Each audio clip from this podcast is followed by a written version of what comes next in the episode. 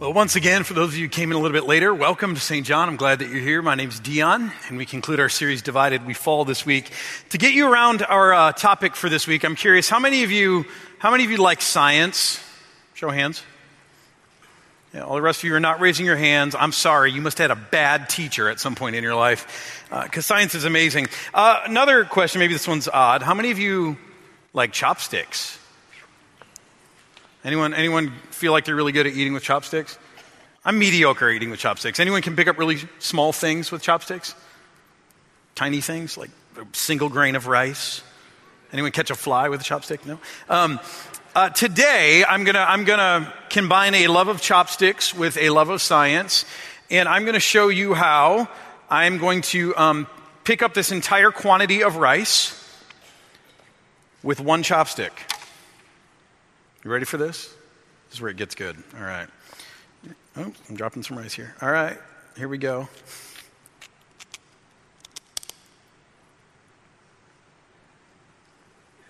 Ta da! It's like science magic right here. Now, uh, you, you guys are, I mean, you don't sound that impressed, and you should be, and I'm kind of disappointed. Um, for those of you who are not impressed, you understand the scientific principle that's going on here, what, what's happening here. Does anyone want to shout that out? What, what's going on? What's holding this whole thing together like this? It's not glue, I promise you, it's just rice in a bottle. Anyone know what this is? Yeah, friction. Friction, someone said. Friction. It's the same thing that makes your hands hot when you do this. It's the same thing that makes your tires propel your car forward on the road. That's why if you get a little ice or snow under there and the friction goes away, no longer is your car moving anywhere. Friction is a pretty basic scientific uh, principle, um, but it's really valuable. We couldn't get by without friction. We wouldn't be able to walk. It'd be like you know trying to walk on an ice rink all the time. We wouldn't be able to move forward. Friction is is really valuable in science, in nature, in life. Now I want to ask you this question: How many of you find friction valuable in relationships? Uh, most of us are like, no way, not there. Friction in relationships. Uh, friction in relationships is usually what causes tension, conflict, fighting. Friction in relationships is often what leads to division. And, uh, and I know this probably as well as anyone else because, uh, in case you haven't figured this out yet, I'm a pastor in a Christian church. And um, not only that, you know, the Christian church is interesting to look at. I'm a pastor within a denomination called the Lutheran Church Missouri Synod, LCMS. So I'm a Lutheran pastor, but I'm not just any Lutheran pastor, because in the United States alone, there are over 40 denominations of Lutherans. Here are some of the bigger ones. I think there's seven of them here. Um, maybe you've heard of some of these, maybe you haven't. There are only a few million Lutherans in the United States. Here are some of the, the bigger denominations, but there are over 40 different denominations, separate groups of Lutherans. And we know that's just a fraction of the total Christians that exist. Uh, if you look at this bigger picture, it's kind of small here. But um, we know that Christianity is, has all different kinds of branches starting back in the Great Schism of 1054, a split between the Eastern Orthodox Church and the Western Church, which was then the Roman Catholic Church. Uh, then we know the Reformation set it off in different directions. You got, uh, you know, Lutherans over here and giving uh, rise to covenant free Moravian uh, radical reformers, people like the Hutterites or Mennonites, uh, Reformed, Presbyterians, Baptists, Congregationalists, uh, Anglican, giving rise to Methodists, Episcopalians. Um, so, so there are all these different branches of Christianity. Some people estimate that there are 33,000 different denominations in the world of Christians alone. Now, 33,000, is anyone astounded by that number? 33,000 different groups of Christians. Uh, some people push back on that and say, now the reality is there's only about 2,000 groups, denominational groups, that the other 31,000 are independent churches. They are denominations of one church. What does this show us? That Christians have a hard time getting along with each other, agreeing with each other. That uh, we see friction as a bad thing. And um, for some of you, maybe that's even part of the reason that you struggle with Christianity. You think, yeah, I mean, you can say that your Christians have the truth, but you Christians can't even agree with each other on what the truth is. There's 33,000 different groups all claiming to have the truth in a different way. And, and certainly that has been a huge stumbling block for a lot of people. And this week, you know, I was just reminded again of, of why that is. You know, we can sit around and judge that and say the Christian church is arguably the most divided institution in all the world, and maybe that's true. But this week I was just reminded of, of how this happens. On Tuesday night, um, Doug Moss and I, we headed out to a dinner with some area pastors in St. Louis. Um, we do this a couple times a year. These are all pastors within our tribe, within the LCMS. Went to seminary with a bunch of these, these guys, and uh, so we get together a couple times a year for, for dinner. And um, on the way home, we were kind of debriefing the dinner, Doug and I. On the way home, I suddenly could see again with renewed clarity why there are 33,000 denominations in the world. because I'm sitting here with these guys who are part of my tribe, and there's so much. I mean, theologically, yeah, but there's so much that we just, I just don't agree with these guys about when it comes to ministry and how to do it. And, and so I'm, I'm going, hey, you know what? 33,000, that sounds like a big number, but I get it. In fact, I'm tempted to make it 33,001 uh, because they kind of drive me crazy, and they're all good guys.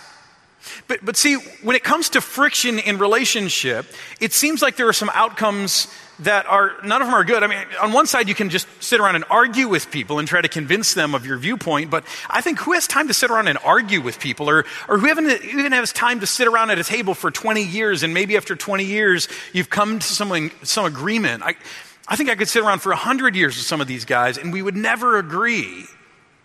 And so, on the other side, if it's not about arguing or sitting around waiting to come to agreement, on the other side, it seems like when we get to these friction moments in our relationships with others, it seems like the only other option then is to accommodate, uh, to lay down my convictions, to give up what's important to me, to to you know be afraid of rubbing the people the wrong way so i just kind of you know become neutral or i lose my opinions or i lose my convictions. And i don't know about you but i'm not interested in doing that either Often, when it comes to friction between Christians, when it comes to friction in any of our relationships, we think our paths are either to argue or to have a summit and eventually, you know, peace talks come together or to accommodate by laying down what's important to us.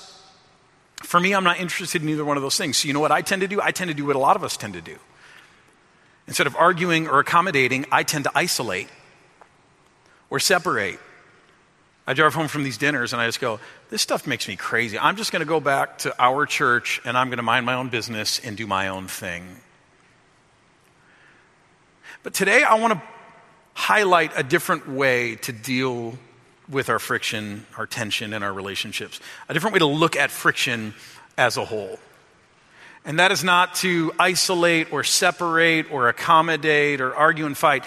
The, the thing I'm going to talk about today is, is what it looks like to celebrate the friction. You know, when we're with other people who we see things differently, or we come to a point of disagreement, or our values begin to clash, or our understanding about the way the world works, or what Scripture means begins to clash, instead of moving away, instead of accommodating, maybe it's possible that we can just acknowledge the friction and not just acknowledge it, but celebrate it. Now, I'm going to look at a couple different places in Scripture today. And uh, the first one is going to be Mark chapter 9, page 10, 12. This is an encounter out of the life of Jesus where I think he does exactly this. He teaches us how we can celebrate the friction. Let's look at it. It says, Teacher, said John. So, John is one of the disciples. Uh, Jesus is the guy he's talking to. Jesus, teacher, said John, we saw someone driving out demons in your name, and we told him to stop because he was not one of us. Now, already in this verse, there's so much here. I, love first the nonchalance of this. Teacher, we saw a guy driving out demons in your name today. Really? You saw a guy driving out demons? I mean, that's where I'm going to stop and go, really, where? I want to go see this, right? I mean, this is, but yeah, John says this like it's an everyday thing, just nonchalant. Teacher, we saw a guy driving out demons in your name today, just, you know, everyday occurrence. Like I saw squirrels in my yard, way too many squirrels in my yard, right? But you saw this guy driving out demons. They're so nonchalant about it.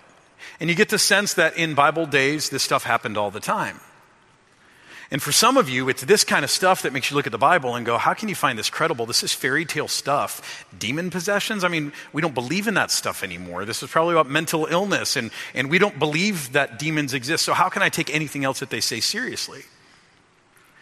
And yet, I've been to places in the world where demons exist. And I've seen evidence of those things. And I don't say that to scare you, but, but maybe to enlighten you, because so often we think we're enlightened about this stuff. We say, no, no, it's not demon possession, it's, it's something else. They just misunderstood what that was all about. And yet, and yet, here's the thing here's the thing for us in this country. I think for us, evil, evil is so crafty. And evil has executed a surefire strategy to just mess us all up. See, see if, if I'm evil, then my goal is to wreak havoc in the world. And the best way for me to wreak havoc in the world, to cause destruction, to cause hurt and pain, is to do that in such a way that you never see where the source of all this strife is coming from. Where, where, there's evil and havoc and strife and hurt and pain going on in the world, but you can never see the source. You can never see where the bullets are coming from, so you start shooting at each other. And so sometimes we think we're enlightened about this evil thing. No, no, no, demon possession. These are, you know, prehistoric, simple minded pagan cultures. They don't understand how this works. Sometimes I think we're the ones who don't understand how this works. Because evil's having a field day with us, and we're yelling and fighting and shooting at each other. And meanwhile, this, the source of all of this is safely out of reach. No one's even looking in that direction. See, see regardless, though, here's this man this mystery man who's out casting out demons in Jesus' name, which I think for most of us would presume, we'd say that's a good thing, right? This guy's driving out demons in your name. Good. We'd look at it and say, Jesus, your movement's catching fire. There are people who don't even follow you who are doing your work. This is a cause for celebration. More people are joining the effort, Jesus. Isn't this exciting? But John and the other disciples say, Teacher, we saw someone driving out demons in your name, and we told him to stop. Why? because he was not one of us. This is so human of them, isn't it? I graduated from a Christian high school, and uh, actually, it was a Lutheran high school. And we sat on a piece of ground, kind of in a neighborhood used to be a neighborhood school that became a Lutheran school. Um, and on the opposite end of our parking lot, we shared a parking lot about 300 yards away, sat another Christian school, not just another Christian school, but another Lutheran school, high school of a different brand. And we never did anything with that other school. Um, one time we invited them over for a chapel and we said, hey, you know, we should get together. Two Lutheran high schools sitting on the same piece of property, basically. We should get together sometime. Come over and do a chapel. And, and uh, you know what their answer was? We can't do that. We're not going to do that because you are not one of us. Again, it's just so human uh, for us to look at the work of other people and, you know, if they're not one of us, just not to trust it.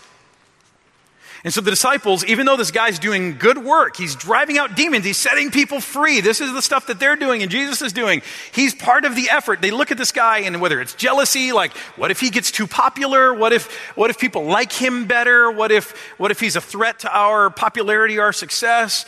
Or uh, maybe it's some sort of, you know, matter of, of compliance, you know, for them, you know, breaker, breaker, we have an unauthorized demon uh, exorcism happening in Sector 7, and this guy is going around and he is not authorized, you know, violating trademark or something. Like he's using the name of Jesus. And Jesus, did you say he could use your name? No, he didn't. And so these people are getting all procedural and protectionist. Like, you don't have the right to use Jesus' name, so you better stop because you didn't leave your family and you're not following him around. And who do you think you are? Or whether it's other competition or whether it's elitism, like, well, I mean, you've seen that guy. Do you know where he's coming from? He, he's from that other group down the road. There's no way they can do it right. I mean, yeah, it may work and it may be good, but they're certainly not doing it right. So human.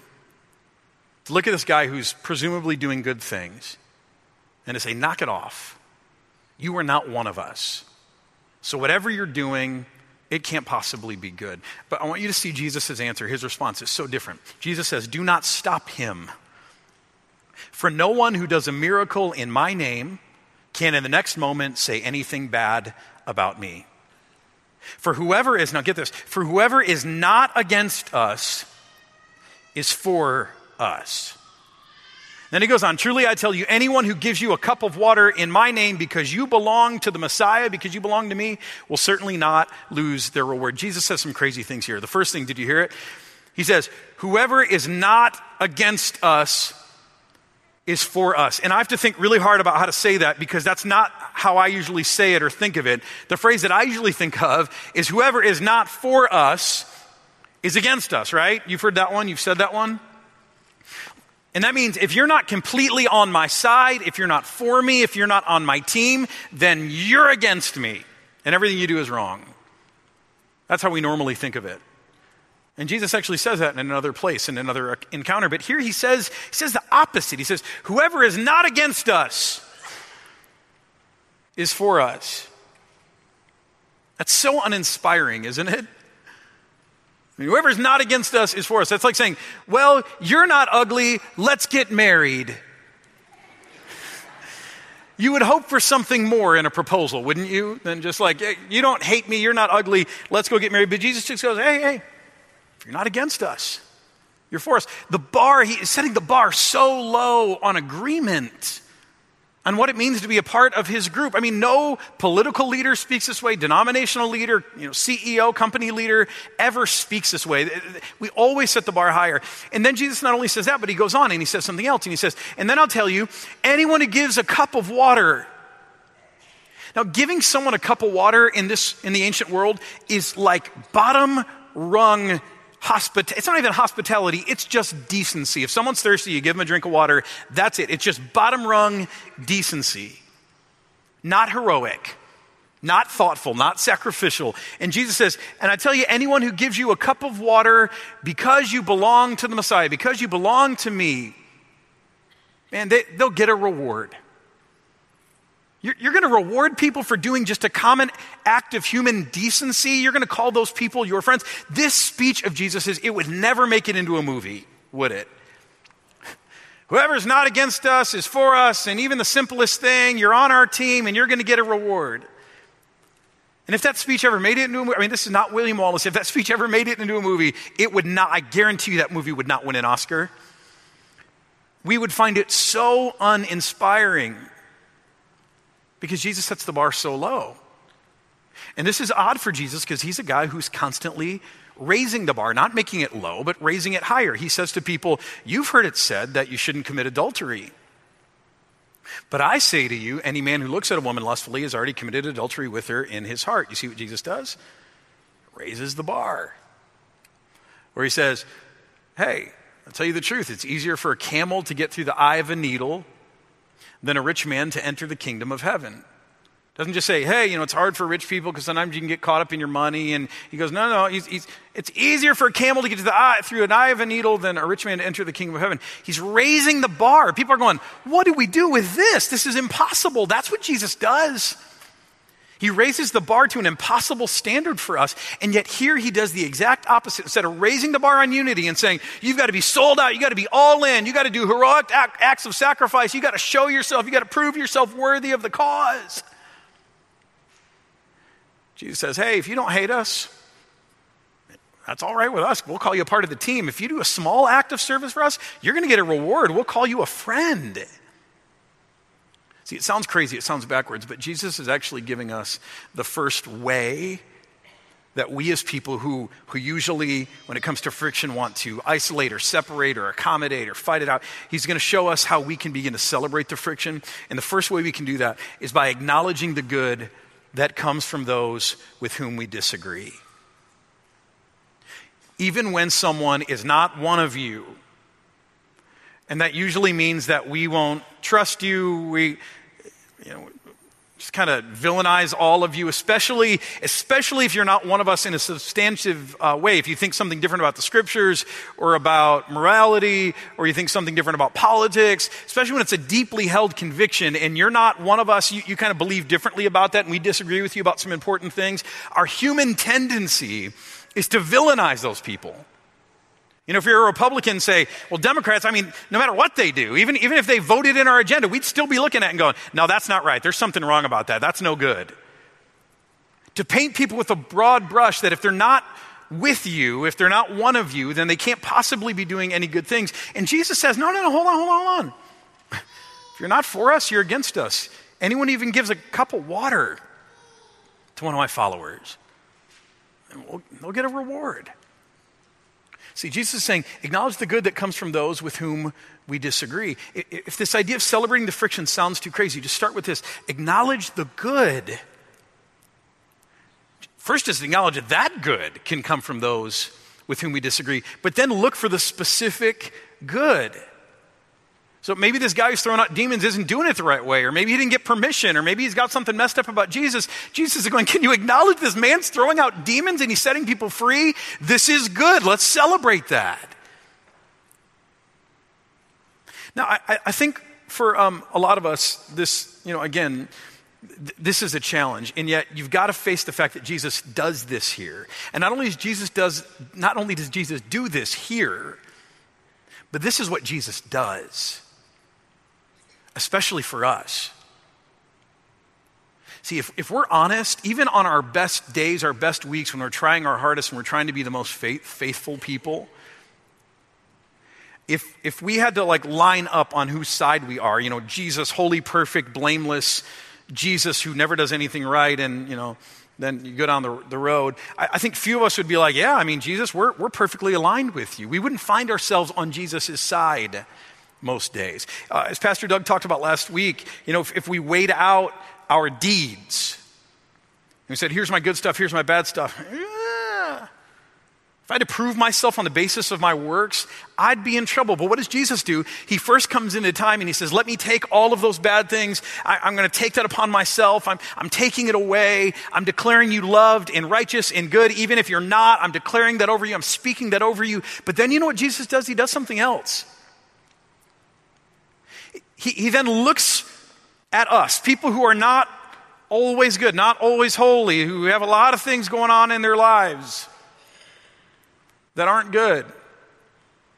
And instead of villainizing us, saying, man, you're a bad apple, only, you can only do bad things, Jesus does something so much more powerful. He looks at us and he looks, he searches for the good in my life and in your life. If you have this idea today that God in heaven sits up there and, and you're just like, you know, he's just making a list and checking it twice of all the bad things that you're doing and, and he just looks at you as if like you're a person who's never going to get it right and what's wrong with you? You've got the wrong picture of god. So god sent his son to bring us into relationship to erase our past to bring us into a, a new identity a hope and a future. Not only that Jesus looks at our lives and he scours our lives for the good. And when he sees the good, he calls it out, he acknowledges it, he delights in it, he celebrates it, he encourages it. Even though there's a bunch of other stuff in us that he's looking at and going, I don't know about that. But this, this is good.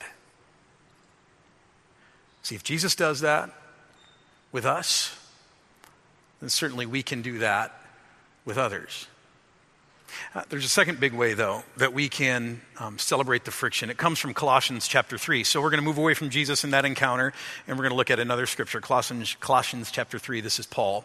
He says, Put to death, therefore, whatever belongs to your earthly nature sexual immorality, impurity, lust, evil desires, and greed, which is idolatry. Now, these are things that are just kind of like a, a, a, given. Paul's writing to Christians, and he's saying, I want, you, I want you to get rid of these things, put to death these things inside of you.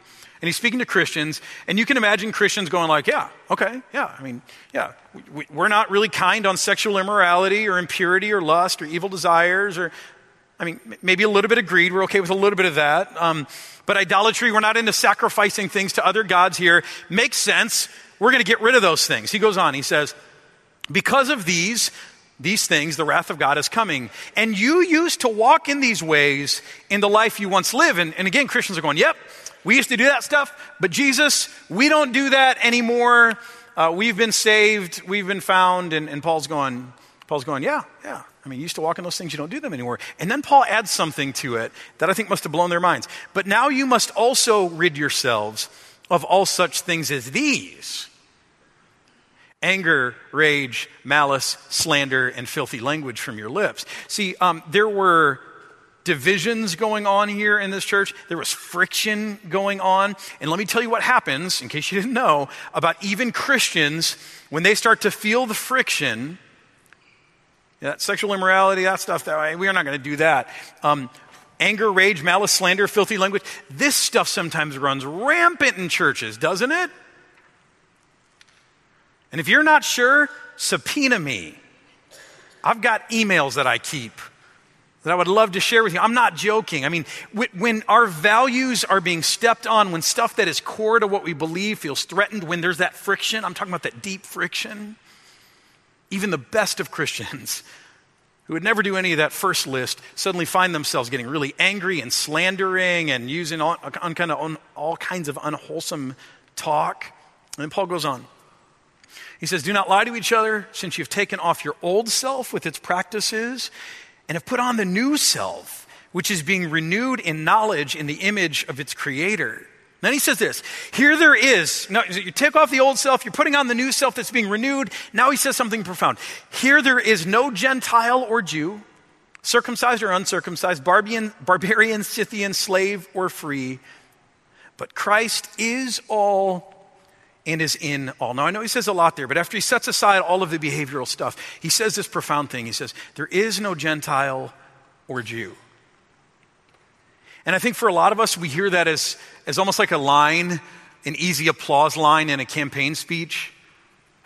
Or at a rally, someone stands up and says, There's no race but the human race. People are going, Yeah, that's right, preach it, right? It's, it's an easy thing. Everyone's just going, Yes, that's so true. And yet, when Paul wrote these words, people weren't going, Yeah, Paul, you preach it. There's no Gentile or Jew. They're going, Really? Huh.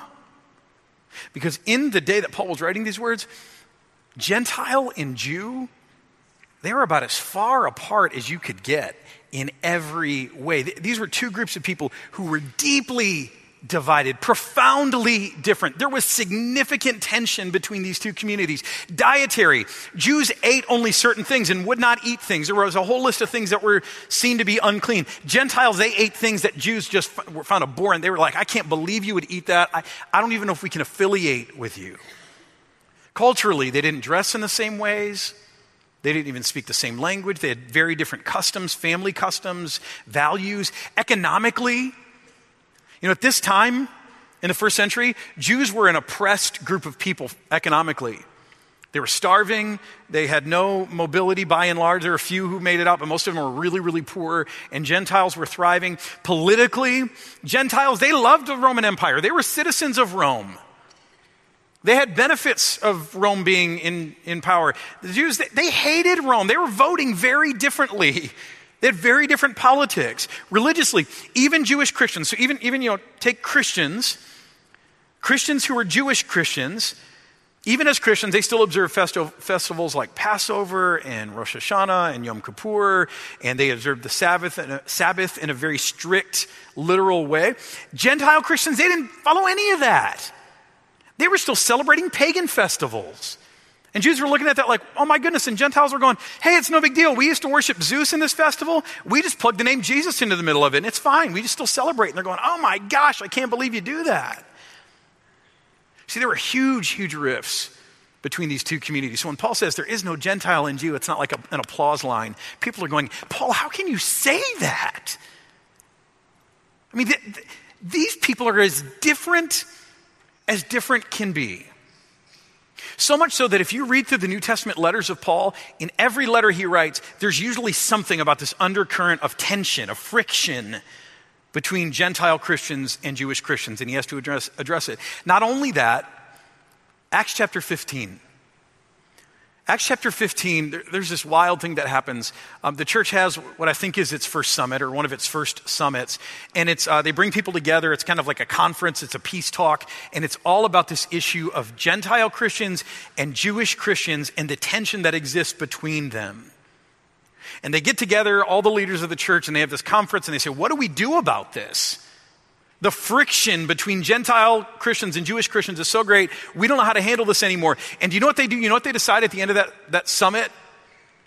They say this here's their decision. They say, you know what? We have decided that Jewish Christians should go on being Jewish. Feel free to be Jewish. Do all the stuff that Jewish people do. And you know what? Gentile Christians, you just go on being Gentiles. Just keep doing your Gentile stuff. And the only place we're going to ask you to come together are on three things. So, so here are the big three things that we want both Jews and Gentiles to pay attention to.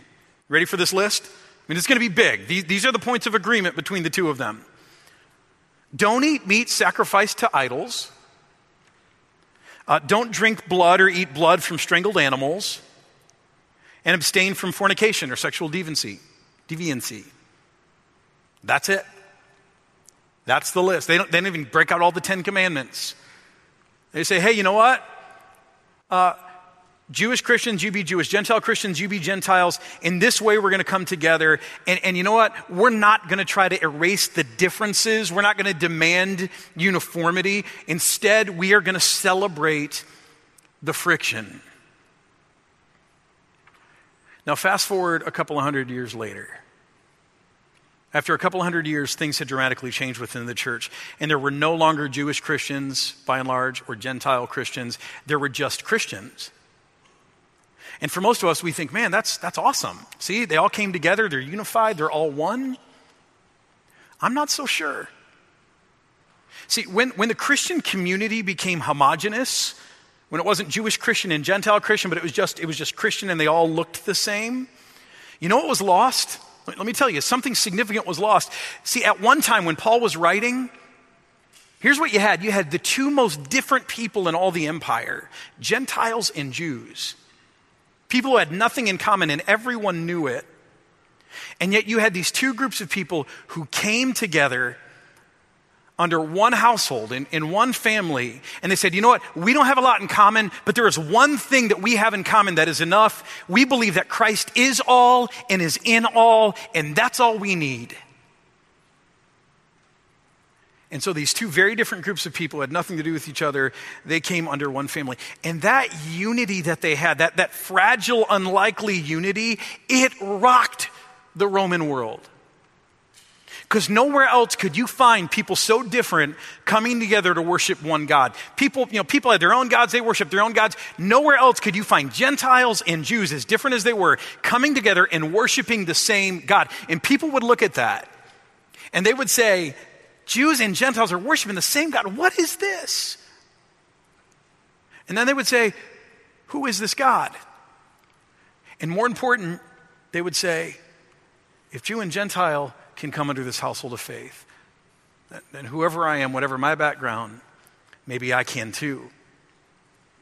See, that's the second big way that we can learn to celebrate the friction. We can allow our deep differences to be gifts to each other. Instead of seeing our deep differences, I'm talking about the deep things, the, the scriptural things, the convictions that we hold dear that define us as a certain tribe or a group or, or define our orthodoxy. If we can allow our deep differences to be gifts to each other in the body, then we're well on our way to celebrating the friction. Um, th- there's a man chopstick. Uh, there's a man by the name of Tim Otto, and he wrote a book called Oriented to Faith. Tim Otto is a man who um, joined a community of really conservative Christians in uh, California. Those do exist by the way. Um, he was in the Bay Area, and really, I mean, very biblically conservative group of Christians. They were actually embedded to do ministry to immigrants and refugees, I think Salvadorian immigrants and refugees. And he found himself as a part of this community. He knew some people who were there, um, and so he, he came, out, came to this place, joined this church community. Uh, but what was interesting about him is that his whole life he had struggled with his sexual identity. And so Tim Otto decided, as a part of this very biblically conservative community to come out to them as a gay man. Now, he was celibate at the time, uh, but he decided to come out to them as a gay man. Now, I don't need to tell you because just me mentioning that right now makes some of you panic. Because these, these are the things that divide people and families. This is the kind of an issue that divides churches. I mean, some of those denominations that I showed you on the board, they've, they've divided, they become separate denominations over this issue alone. So it's an incredibly loaded issue. But I want to read to you just a, a small section out of this book that describes what that moment was, uh, was like for him. He said, At one of the first community meetings in this new church, I gathered my courage and said, I'm a Christian and I'm gay, and I have no idea those two things might go together. And then he went on and he said this he said to the people there, he said, If possible, I'd like to try to figure that out with you all. Now, first of all, no one does this, right? takes something that seems like a very personal decision and says, Hey, I don't know how to hold these two things together. I, I have convictions about the scripture. I have my own life experience that I'm deeply convicted about, and I'm not, I'm not sure how these things come together, but, but I would like you to help me with this. It's an incredibly um, extraordinary thing. Uh, he, he recounts, he says, After that moment, though I felt suddenly naked, I also felt relief. Though people were surprised, they were also grateful for my openness. And then he says, What Jack, my mentor, said afterwards is the basis for this entire book. Here's what he said I don't know what to think about homosexuality, but by faith, I suspect it is God's gift to you. And I know you are God's gift to us. And it's interesting the way his story played out. Um, he wrestled with that community uh, to this day, he decided to still live as celibate for the sake of their mission, for the sake of the kingdom of God to these immigrants. Thought that would be the best way for him to do that. His community um, helped him with that, and he's now serving as the pastor of this community, of this church. What would it look like when it comes to these deep issues of differences, those, those things that divide us most, issues of deep scriptural, theological conviction? about what we believe is true and biblical and right. Or and or those issues of deep personal conviction born out of our experience, the pain that we've walked through, and, and certainly those who have struggled with their sexuality in this way. I mean, you, you know how painful and difficult this is to walk through this. What would it look like if we would try to celebrate that friction? And here's what I mean if, if we could see that struggle you know, the personal struggle, but, but the struggle of what do we do with this? If we could see that not as a threat, not as you know, something that's to gonna damage us, not, not that's to hurt us or, or cause us to you know, lose our bearings or our foundation, but, but, but if, if we, by faith, by faith, could see even our deep differences as gifts, that God is at work in those things. And we could see that somehow that God is at work in our body and, and, if we could somehow become gifts to each other you know what would happen not only would we become gifts to each other as we as we wrestle with these things together but i think again like in paul's day we would become gifts to the world because people would look at the christian church and they would say where else in all of the world do people who are so different where do they ever come together and worship the same god and you know what we would say we'd say i know we, we're different and I don't agree with all these people, and I don't agree with their decisions, and I don't even agree with their theology, and I don't, and I don't know what to think about all this, but here's what I know Christ is all, and He is in all. And maybe that's enough. Now, I know this sounds pie in the sky for a lot of you. You know, what does it look like to acknowledge the good in people that we, uh, with whom we disagree, or what does it look like to see our deep differences, these controversial differences, as gifts to the body that we are meant to wrestle through together. See, I, I, think Paul shows us what it looks like to begin to walk forward in this way because the rest of Colossians, we haven't looked at the rest of it yet, that whole thing about Gentile and Jew. In the very next words, he says these, these words. Uh, and here's what I want to do I want to close with these words because I think these words are our way forward. But I don't want to just speak these words, I want to pray these words. These words that God has offered us, I want to, I want to pray these words back to God.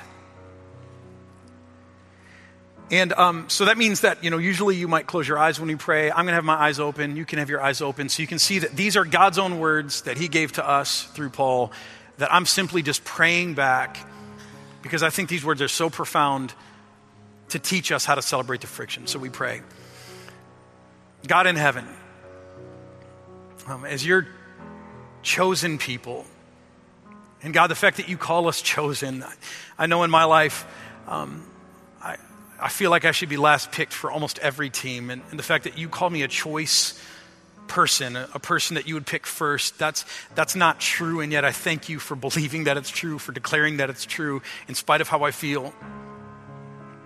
Um, God, as, as your people who you declare to be holy and dearly loved, even though so often we are not holy and we do things that are not lovable, God, it is as your chosen people, your holy and dearly loved people, that we ask you to clothe us and help us every day ourselves to put on compassion and kindness. God, give us humility. We need your humility. We don't know all that we think we know, we don't understand all that we think we understand. Make us humble.